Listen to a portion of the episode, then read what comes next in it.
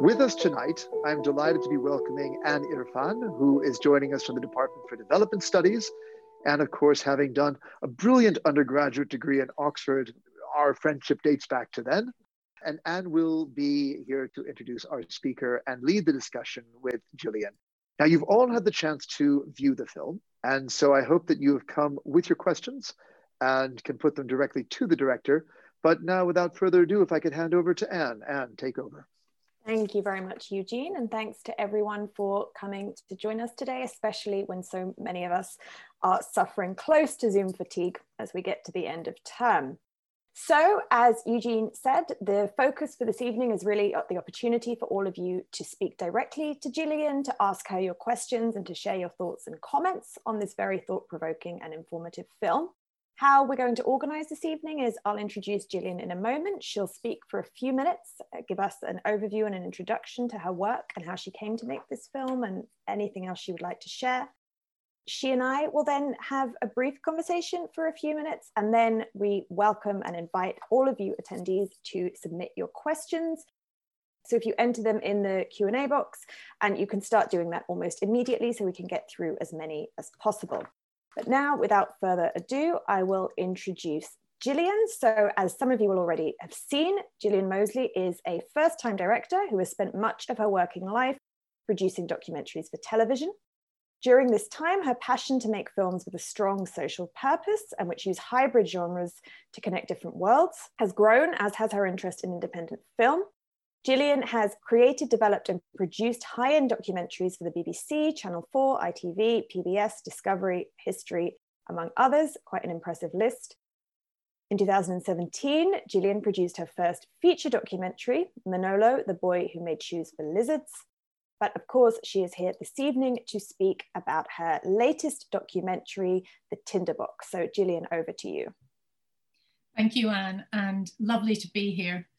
So I thought I'd just start with a little bit of an overview of how I came to make the film. I had decided that I really wanted to try and make a film that made a difference and a film that was close to my heart. And as a Jew who became very close friends with a Palestinian at quite an early age, Israel Palestine is a place, situation that I have long been hyper aware of and have spent a lot of time traveling through, scratching my head about, and talking to people about. And several things struck me. First of all, many friends, particularly here and in the States, who have asked me on a number of occasions to explain to them the situation in Israel and Palestine. And I think there's a fair amount of either fatigue or just complete confusion around the issues that surround Israel Palestine, which is understandable because, of course, it is complicated. But when I went to look for a film that I could recommend that could encapsulate the situation fairly quickly, I couldn't find one. So rather than refer my friends to 700 page tomes, which I've read and enjoyed, I I thought I'd make that film. So the Tinderbox is my best attempt to show people who know nothing what is going on there. And as you will see, it's very history driven. Much of my career has been as a historical filmmaker. History is a complete passion of mine. And I strongly believe that any situation or almost any situation we find ourselves in today will be far easier to understand if we give it its historical context. And Israel Palestine is absolutely that story. Not least because, probably in most places other than where I'm sitting right now, this story seems to have been lost in the mists of time. And certainly here in Britain, very few people that I speak to realize what sort of role Britain played in you know the events that continue to play out to this day So that is the reasoning. And, and I also feel that or believe strongly that it's critical that people take this context into account when trying to address the situation in any positive manner. And a lot of the quote unquote solutions that we've seen in the last 20, 30 years seem to me perhaps not to take this context into account as well as they might. So, film can punch through, it can get into the mainstream narrative, and I am certainly fervently hoping that this one does so that people actually start to talk about how and why this all started happening and how that relates to today and indeed how that then shows us how we might be able to unpick some of what's happened and move forward. And I think that's probably all I, I want to say at the moment. So, um, yeah, please ask questions. Thank you very much, Gillian. And um, obviously, talking about the importance, the critical importance of history is music to my ears as a historian. I'm sure the same goes for Eugene as well. I'm delighted to see we've already got questions actually starting to come in from the attendees. Just a reminder that you can post them in the Q&A box if you haven't already. But before we get to those, I just have a couple of things I wanted to chat to you about myself.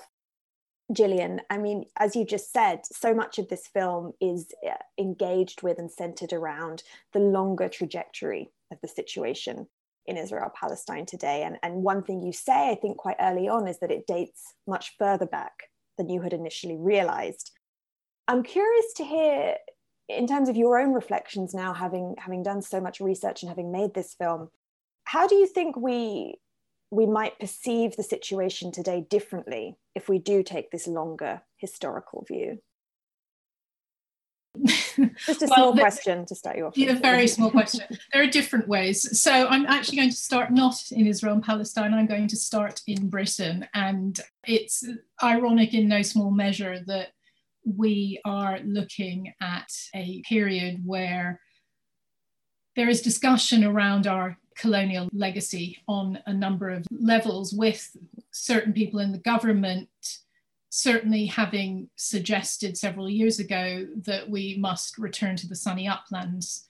And one has to assume that that was our, our empire. I'm not quite sure what else they're referring to. And then, of course, last year we had a lot more discussion around dealing with our colonial legacy. So I think here in Britain, it's really important to understand what our colonial legacy produces. And, you know, Israel Palestine is such a good example because so much continues to happen to this day. So, yes, I think that's that's probably my answer. Yeah, no, absolutely. And it's very effective in the film how you very deliberately trace it far back beyond the creation of the state of Israel in 1948. You, you look at its its roots really beyond that. Something else I was thinking as I as I watched the film was so much of the the politics around this issue and the, the contentions around it get really entangled with with who gets to speak and whose voices are heard as well. And obviously, there's a lot of power inequities caught up in that. So, one thing I was curious to hear about for, for you as a filmmaker and, and to some degree as a storyteller, how did you choose whose voices to feature? You know, you speak to several individuals in this film. So, how did you approach who you wanted to include and maybe who you were going to end up excluding? Well, that was, I mean, that was actually an incredibly interesting process. So I, I, started with my own red line, which is that I didn't want to include anybody who is actively, as far as we are aware, perpetrating violence at the moment. So that was the parameter. But beyond that, I was originally looking for archetypes. And I certainly found them within Israel, but within Palestine, it was actually harder. So, you know, originally I thought I was going to get myself a, a left wing Jew, a right wing Jew, a left wing Palestinian, and a right wing Palestinian. And the Jews, as I said, came fairly quickly and easily, and, you know, they, they are who they are.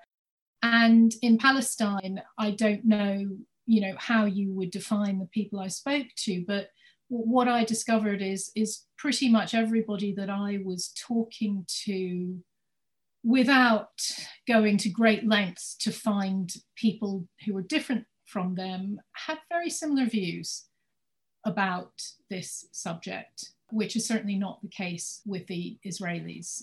And so that was a, a, a real learning curve for me. What I didn't do, and I'm very aware I didn't do it, is I didn't go into Palestinian villages. You know, I, I was mostly in cities, and had I gone into Palestinian villages, maybe I would have gotten a different view. But, I mean, was there any particular reason you didn't, or was it more kind of practical restraints? It was more practical, and yeah, it, it was more practical, logistical issues kind of a related question something else that came to me when i was watching it is you know something i think anyone who engages with this area grapples with. I know i definitely grapple with this in my research and my teaching is the fact that this subject is so controversial that even the, the very words you use can be loaded and can be seen to be significant right? The very terminology is contested so I was curious again, like how did you approach that and how did you grapple with it when choosing what kind of language you were going to use? Very carefully. uh, I mean, there's one section of the film that I think was actually rewritten 17 times.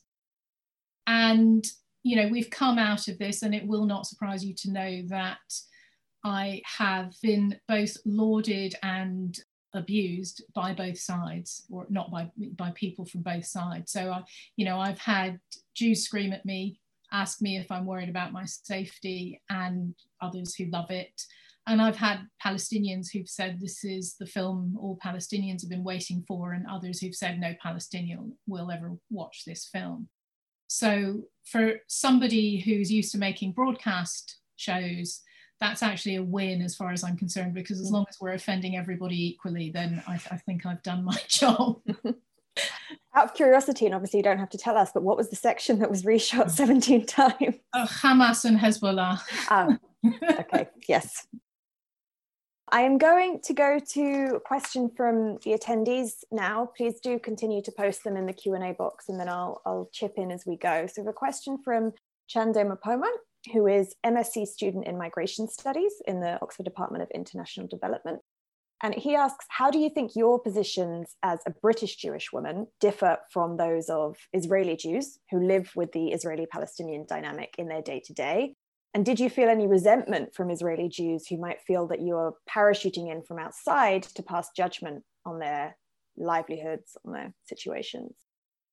So, I mean, that, that's an interesting question because there are lots of things that I learned about Jews while I was making this film that I hadn't necessarily known. So, I'm I don't particularly practice anymore, and we I, I grew up in the states, and so I stopped going to synagogue here when I was about ten, other than in summers.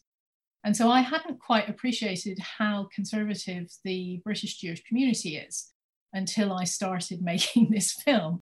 And now I know that's not to say that they're all conservative and obviously you know i i know a lot who are not but you know certainly the synagogue where i grew up where my forefathers were chief rabbis and translated the prayer book into english for the first time are not receptive to the messages in this film. So that was that was a bit of a shock. And in israel i found the opposite actually. I found a lot of people who were quite willing to go there and in a way were more chilled about the situation.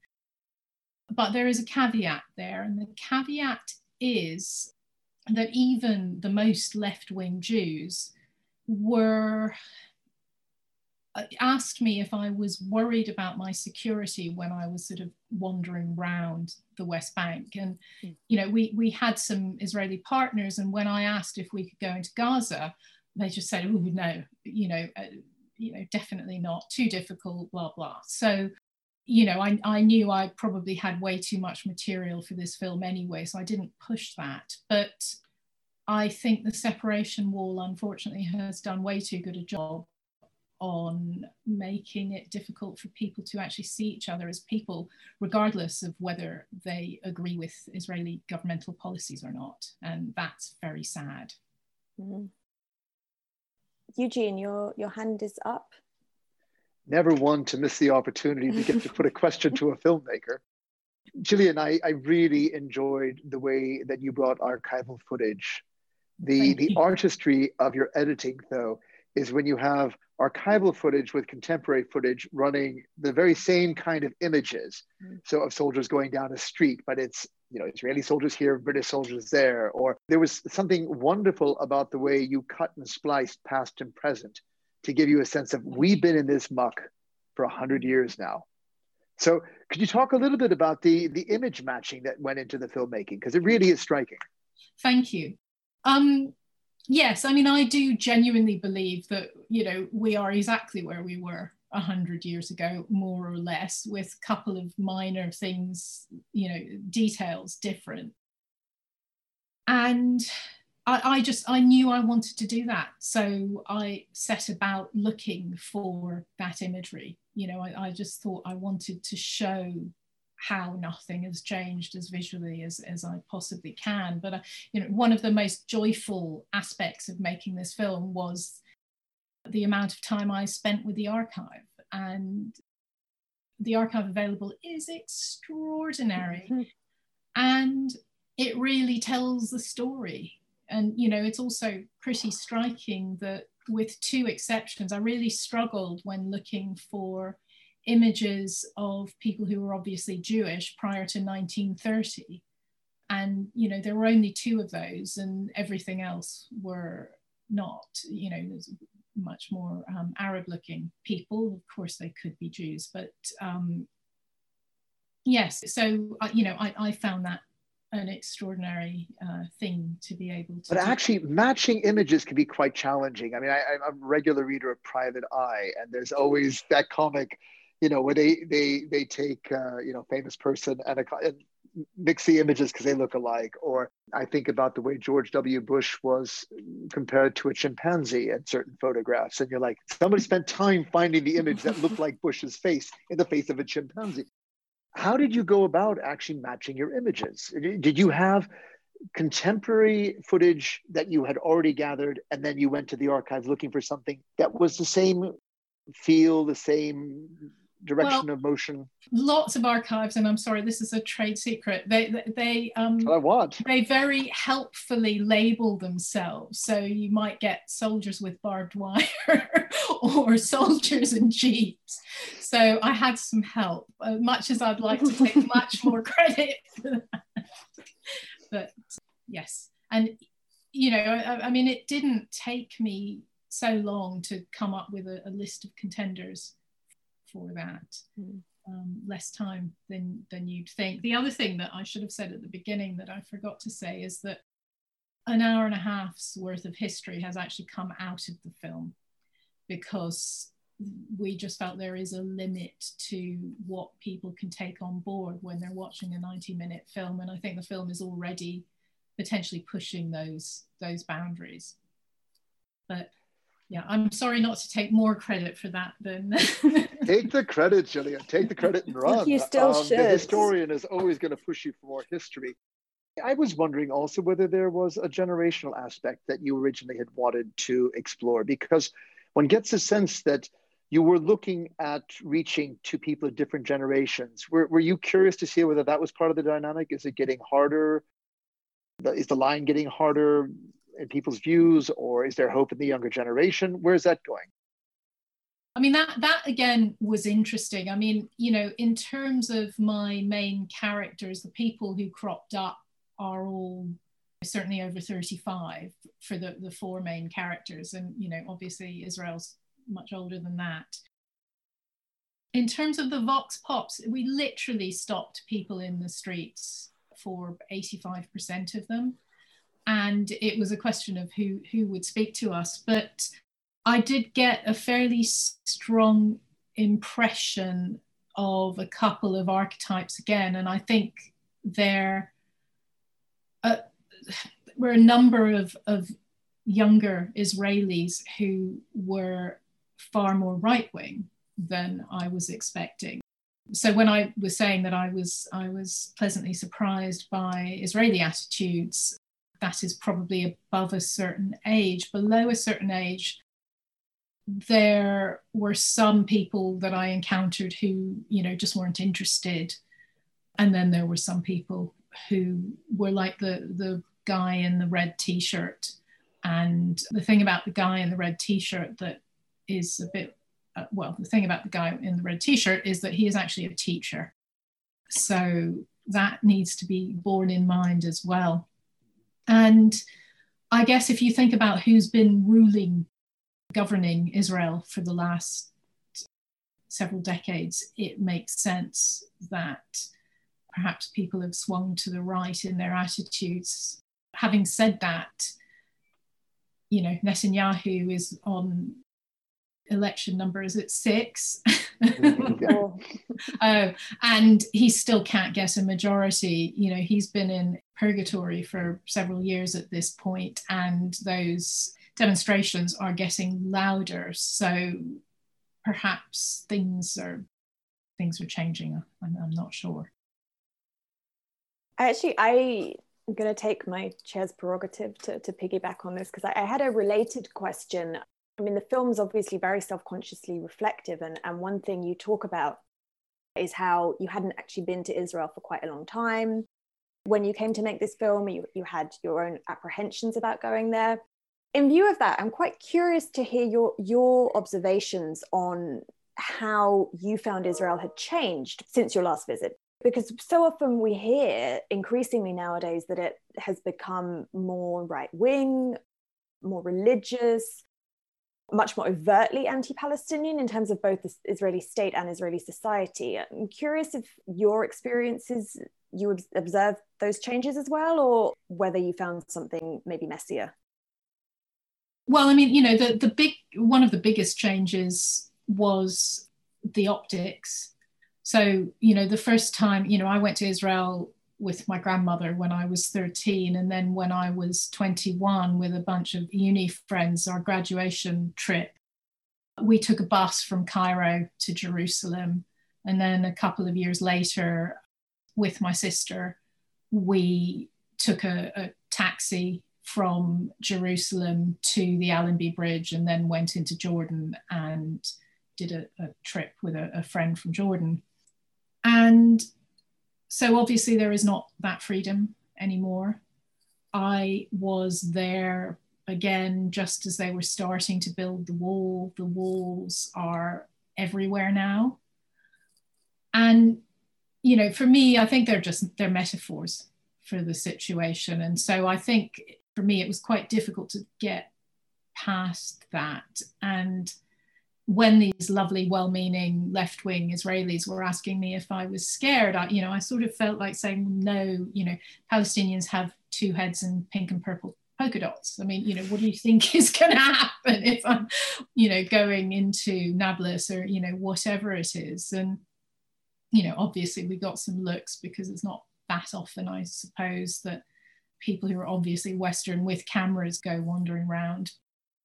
Yeah, so I, th- I think there was that. And I don't think I got enmeshed enough to notice or talk to many right wingers per se.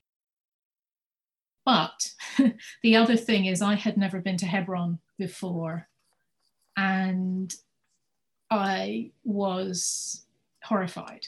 I mean, I've, I've never seen anything like that. It is absolutely you know it's it's the symbol of the entire situation as far as i i experienced it. And you know we encountered or you know we were filming isa and he encountered this settler who apparently is notorious. And she's so notorious that i was talking to other friends back here about her and they all knew her name but it was like watching a seven year old playground bully harassing a succession of people. So she started with Isa, then she started on the school teachers, and then she started with the ecumenical accompaniment people. And she was sort of jabbing at them and trying to take their phones because they were trying to film. And I that was that was horrifying Gillian, you kind of softballed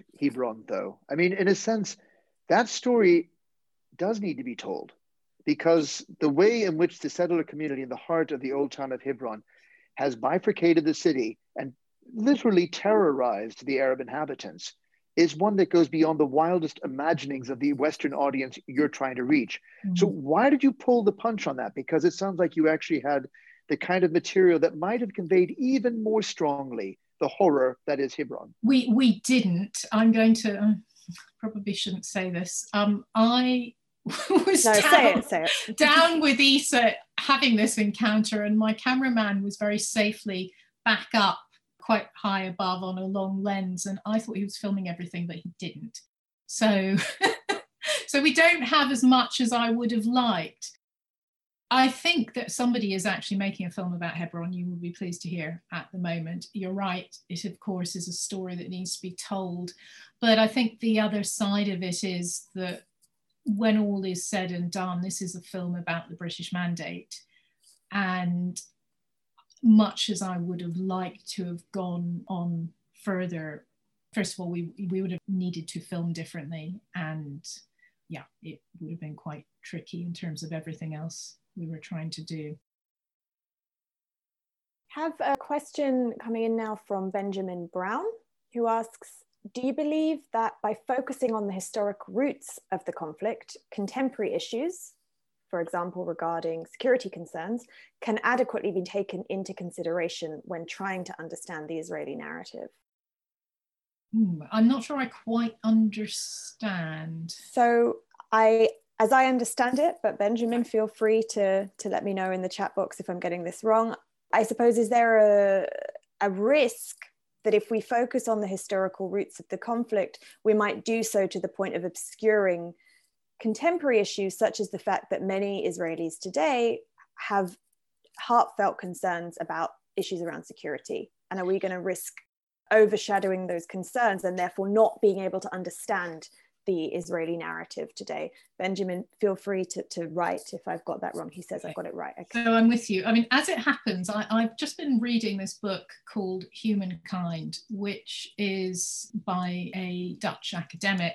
And he's talking about how there is a narrative that most people are basically evil, but that when you look at the research on that, it doesn't stack up. And that his his contention is that most people are basically good.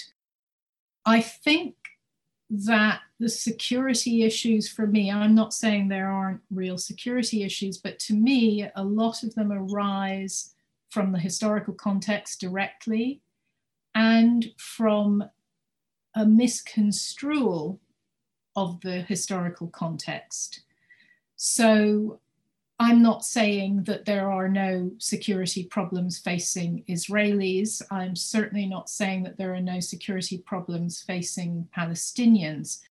But I, I'm not sure that the patterns are any different than what was happening in the history. And I think if you look at the history, that tells you why they're happening. And if you know why they're happening, it's easier to address them sorry, I'm not even sure that made sense, but it's a sort of long, long-winded way round it. Does that answer your question, Benjamin? Well, waiting for Benjamin to type in an A or an A, and he says it does. Okay. there were two points there where I think you were bringing history into the diaspora experience of Israeli Jews. And it both times it made the people you were talking to very uncomfortable.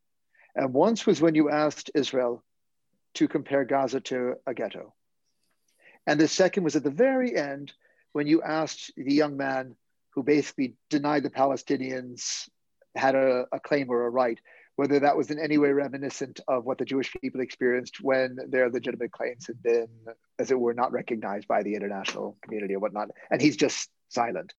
So I wonder whether there's something in the history which is still too raw a nerve for Israelis when their experience in diaspora is being compared to the Palestinian experience of Nakba.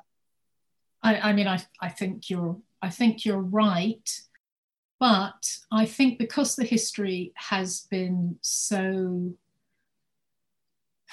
swirled up and churn, churned up and spat out, not necessarily in a comprehensible form, so that it's almost impossible for most people to understand what happened. Um, that those concerns are divorced from the context. Again, I'm sorry, I keep coming back to the context. And you know, Israel was interesting because Israel is actually a historian. He loves history, and in a certain way, he's very well informed. It's just that he he's got workarounds that he has devised in his head. And I mean, you know, psychologically, it's fascinating because, of course, you would, you know, if if you know what happened, if you know that there were only 10% of the population was Jewish in 1917, and yet here we are today, um, you'd have to come up with with something. I I don't know because I didn't talk in more depth to Dor, but uh, my guess is that the context for him is something that's probably quite different to what I see as the historical context. And therefore, he starts from a different place. And so, yes, of course, it's completely raw whether people are ready to, to sort of face this openly is another question. That's quite an interesting point you make there, though, about the the location where people's narratives begin, because it's it's as you say, probably very consequential if you have someone like Dor, let's say, whose uh, personal narrative perhaps we don't know, but perhaps begins with his ancestors in Europe facing incredibly brutal existential anti Semitic persecution. And in almost some kind of paradoxical way, if his narrative doesn't actually begin in Israel, Palestine. Well, actually, actually, that's an interesting point as well. So Dor's family, first of all, apparently his family is very left wing, and they are Arab Jews. And actually, I did run across a, a, nice handful of Arab Jews who are far more conservative mm. than some of the Ashkenazis. You know, and in theory, you know, on, on one side of my family, we're Arab Jews as well, but we were in Spain. So it's a different, different narrative. But yes, so I, I think there's a rawness there as well because, you, you know, basically you know, Jews have obviously lived in the Arab world for a very, very long time and very happily. And then all of a sudden, they're not welcome anymore. And so there's this sort of double issue to contend with. One is, why am I no longer welcome in Morocco or wherever it is? And then, if you actually want to answer that question, you might have to look at the correlation of timing between Israel's declaration as a state and the time when you became not welcome. And I would imagine that that is a very difficult place for some people to go to. We have a question coming in now from Paul Lewis, who asks Are you more or less optimistic that there can be a solution in the Middle East in a post Trump world? I have to tell a story about Trump as well and how he came to be in the film. I had remarked to my editor very innocently that I never actually listened to anything that Trump said while he was in office because I just couldn't. You know, I just read about it after. And so, next thing I know, he's stuck Trump in the film. And of course, when you make a film, you have to watch it and rewatch it um, I think the answer to that question, I, I'm actually not unoptimistic having made the film, which is a separate thing to the question that Paul has asked. I think it depends on whether Biden is ready to engage with the context because I just genuinely believe that this will not be properly solved until people take the context into account which again is why I've made this film. I really would like this this story tabled front and center so that anybody who comes to deal with Israel Palestine and try to make a positive difference actually starts from the history rather than you know random perceptions of the history which often bear absolutely no resemblance to um, what's recorded maybe um, so maybe Okay. Well, yes maybe building on that, it might be interesting to talk a little bit about you know and you alluded to this earlier all of these initiatives that have been put forward in the name of peace over the last 30 years or so and you've said and i would largely agree with you that they've often been done almost ahistorically. They've been formulated almost ahistorically. But i wonder when you think about that what what comes to mind as one or two you know concrete cases where the, you you would say the history hasn't been put front and center or the context hasn't has not been put front and center and what that's actually meant well donald trump and jared mm-hmm. kushner being a prime example um, the problem is i probably back in 92 i was not that interested you know i wasn't that interested and so i would have to go back and read up very comprehensively on the Oslo situation in order to answer that. The perception I've gained, however, is that the Americans were aware, but couldn't quite navigate past it. Whether they tried or not is another question, and I may be completely wrong about that. So, yes. Um, Can I follow up, Anne? Yeah. I mean, the question about where to go is maybe one of the questions you don't answer in the movie. You leave us in the end with a rather soft message of peoples who have to come to appreciate what life looks like if you step in the other person's shoes. But you don't really come down on what that's going to mean in terms of resolving the political aspirations of the two sides. And you make a passing reference to a two state solution looking increasingly unlikely. You never actually pronounce on the one state alternative. And, and I don't know that there is anything besides one or two states except apartheid and continued occupation. So the status quo as I guess option three. So, you know, I, and, and given the audience you want to reach, Julian, I don't know whether you don't want to make a stronger statement at the end here about where you think resolution lies, because you can't actually expect people to just say, there is equal merit to both claims. You know, Jews and, and, and Palestinians are not going to agree on that. So there's going to have to be something of a political concession or, and what's, you know, what is the end game here? So, so we, we made a deliberate decision not to, because um, as I said, this film is really for, you know, my often Anglo-Saxon liberal British friends and American friends who are confused, don't understand it, and when they see the film are absolutely horrified. So all I wanted was to get people's attention and understanding. And at the very end of the film is our website. And on our website is a fair amount. And that, that is really, um, that includes sort of how you can engage with this issue. And I think, you know, I don't want to tell people what to think. I want them to me- form their own conclusions from the film. Um, do I have an opinion? Yes, I have an opinion. And some of that comes up in the what you can do. So I sort of feel, for me personally, as somebody who doesn't have skin in the game, this is not my decision you know, I don't get to choose what people who currently live in Palestine and Israel should want. That's their choice.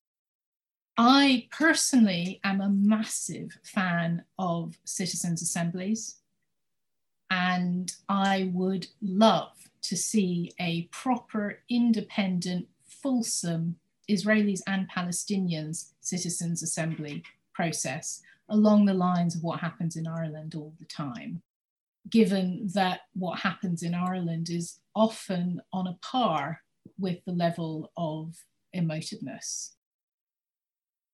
You know, as a, yeah, it's just not for me to decide two states, one state. I mean, you know, as a historian, and only as a historian, I lean towards one state because Canaan, for its entire history, was a single melting pot state but I'm not sure that's enough of a reason to impose that on people living there today. Yeah, I think the, the operative. And the people you talk to, did they come down one side or the other? I mean, just as a little aside, I was at a meeting of Israeli and Palestinian businessmen on the sidelines of a Davos meeting. And they'd been meeting for years. This is obviously one of those little things that Klaus Schwab thought was his solution to the Arab Israeli conflict is bring businessmen together, very Trumpian solution. And they were talking about a generation gap in Palestine, where if you were under 30, you no longer believed in two states. You wanted one state with full Israeli rights. You thought that Palestinian politics failed, and you just wanted to get on with your life and bury nationalism. And so these were all people of an older generation who were very wedded to a two state solution. And their whole point was if we don't deliver something fast, you know, we're losing the younger generation. And so I'm just wondering whether the people you talked to reflected on these sorts of dynamics, again, intergenerational, or whether there is a sense of one or other being more or less realistic. You may not have edited into the film, but just from your conversations with people, where do you think the trend on that one is going?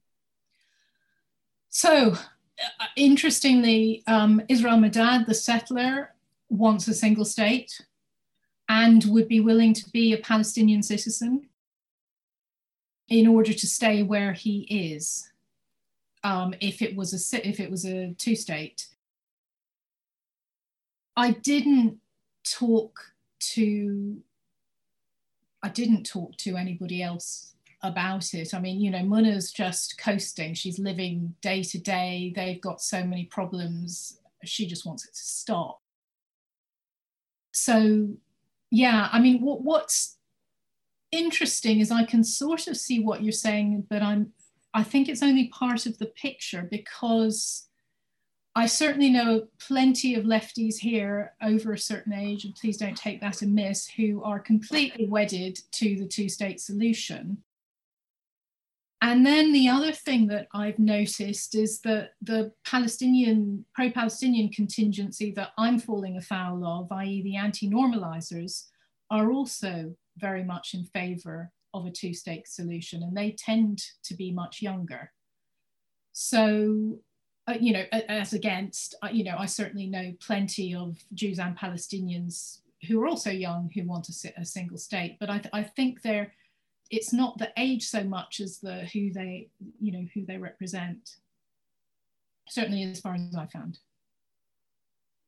There's a forthcoming book actually by an academic who did her phd at oxford in international development a couple of years ago specifically a study of this these intergenerational shifts among palestinians um, and she conducted a lot of field work in east jerusalem where she found, and this this ties in with what you were saying, Eugene, she found that a lot of the younger generation of Palestinians in East Jerusalem are now applying for citizenship, for Israeli citizenship. And this is something that's completely taboo among the older generations. And it's a very interesting study of not only changing views on the way forward, but also changing views on what it actually means to hold Israeli citizenship. That among the younger generation, this is, is no longer seen as some kind of sellout. It's actually seen almost as liberatory because it's a way to claim your rights. Just a reminder to everyone, we've got Gillian for a few more minutes, so please do take the opportunity to post your questions in the Q&A box. I know my students in Jordan two hours of me talking about Israel Palestine this week. So here's your chance to hear someone else talk about it for a change.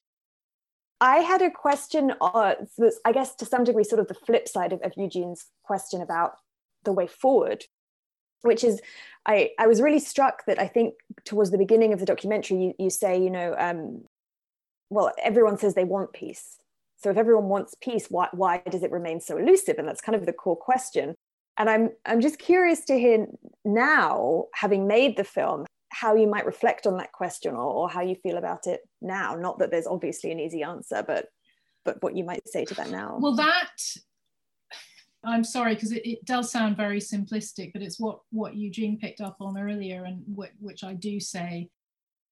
I do think, as I said, that the wall has been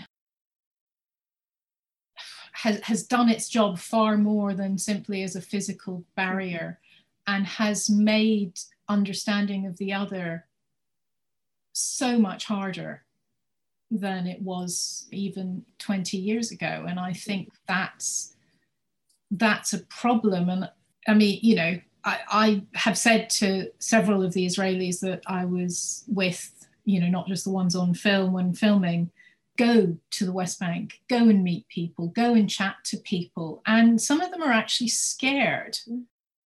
They're really scared. And that is because the government propaganda campaign or whatever has convinced them that these people are different to that. And then, you know, on the Palestinian side, again there's this there's this kind of alien group of people over on the other side of the wall that they they mm. only get to see as soldiers. Mm. how in that circumstance is is this situation going to resolve? I mean that that has to stop. People have to have to know each other. And i know it sounds simplistic but put themselves in other people's shoes. You know consider consider the humanity of other people. And at the moment that's just not really what's happening. But then again, if you speak to older Israelis, they many of them will remember going to Gaza to go to the market because you know it had it had really good fresh food and it was cheaper or going to visit places in the West Bank and, and if you speak to older Palestinians many of them worked in Israel they speak Hebrew they spent time with Israelis and and that's a complete contrast with younger generations on both sides who, who are only really encountering each other in situations that are overtly hostile. So I think that's another, there's a generational aspect at play there mm. as well. I mean, I remember reading an interview with a man in Gaza who said, I used to work in Israel, I speak Hebrew, I, I I had Israeli, if not friends, then certainly Israeli acquaintances. And he said, I, I, actually, I understand where they're coming from, even though I don't agree with it. And he said, but my kids have absolutely no possibility of any connection or empathy whatsoever. Mm. And that's a very difficult place to be. You know, I have huge empathy, sympathy for people living in Gaza. I cannot even begin to imagine, but that needs to change. To, you know, that attitude needs to change too, because you know we we are where we are, and you know whatever solution has to be practically doable. Well, one of the most, I think, depressing things I found in the in your documentary was when you interview this the younger Israeli gentleman, and his main takeaway from Gaza is that withdrawing the settlements was wrong because that's encouraged this rocket movement, and that's really disheartening to see that that's that's the kind of lesson he's taken. Well, especially because he's a teacher.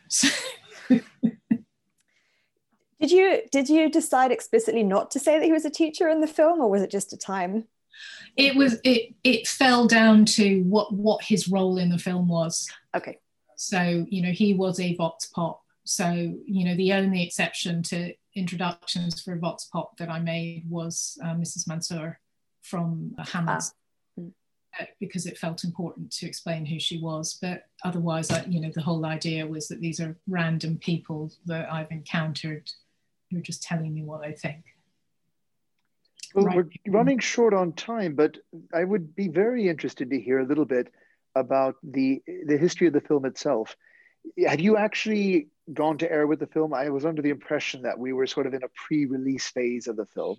And what are the plans for release? Where where are you hoping that you can take the message? So I spent two years making the film, and last sort of February, I was sure that I was on the home run, only to get stopped in my tracks with the final technical processes by COVID. So we thought we would be circulating the film by April, and in the end, we got the film ready to circulate by September. It's been doing some festival rounds. It has been turned down by every Jewish and Palestinian film festival we've applied to until about a month and a half ago, and we are going to show in the Boca Raton Jewish Film Festival in Florida with a Q&A as well, and that's next month. So I think that'll be really interesting because my, my attempts to engage with the Jewish community direct on this have been systematically struck back at every turn. So I'm looking forward to that. We are just engaging our distribution policies, distribu- distribution plans. We have somebody in Britain who will be organizing sort of event screenings and I hope on the run up to cinema screenings. And then after that happens, it'll go on to television and then online and wherever. And then we're speaking to a worldwide distributor to sell round the world, and then someone separate for bits of the American market. So it's it's it's quite a long process, and I would expect you, you know it'll it'll proper if it comes out on in the cinema it'll be towards the end of this year or you know as and when covid makes this possible and i would expect to see it on television next year or the year after you know wherever well we feel privileged Gillian to have gotten a sneak preview before everyone else in the world gets to see it so well, thank you so much for bringing it to the middle east center community Thank you so much. I really appreciate um, being invited and having a chance to have a fantastic chat with, with all of you. And any final parting shots? I mean, I would echo Eugene's thanks, Gillian, for giving up your time and for granting all of us this, as Eugene said, this sneak preview. And I think I would also thank you, um, you know, as a historian as, and as someone who teaches this for um, really centering the history and for really highlighting the importance of thinking about historical context when you try and approach this. So I'm looking forward to seeing where the film goes. Do let us know what kind of reception you get at the festival next month. Be interested to hear, and um, we can hopefully keep in touch as well. Thank you very much again, and thank you to everyone for coming and to everyone who asked questions. Yeah, thank you, and uh, yeah, again, lovely, lovely to be with you all. Thank then, you. with that, we bring the evening to a close and thank you all for joining us for this conversation with Gillian Mosley, the Tinderbox. Do join us on Friday for our next webinar. Thank you.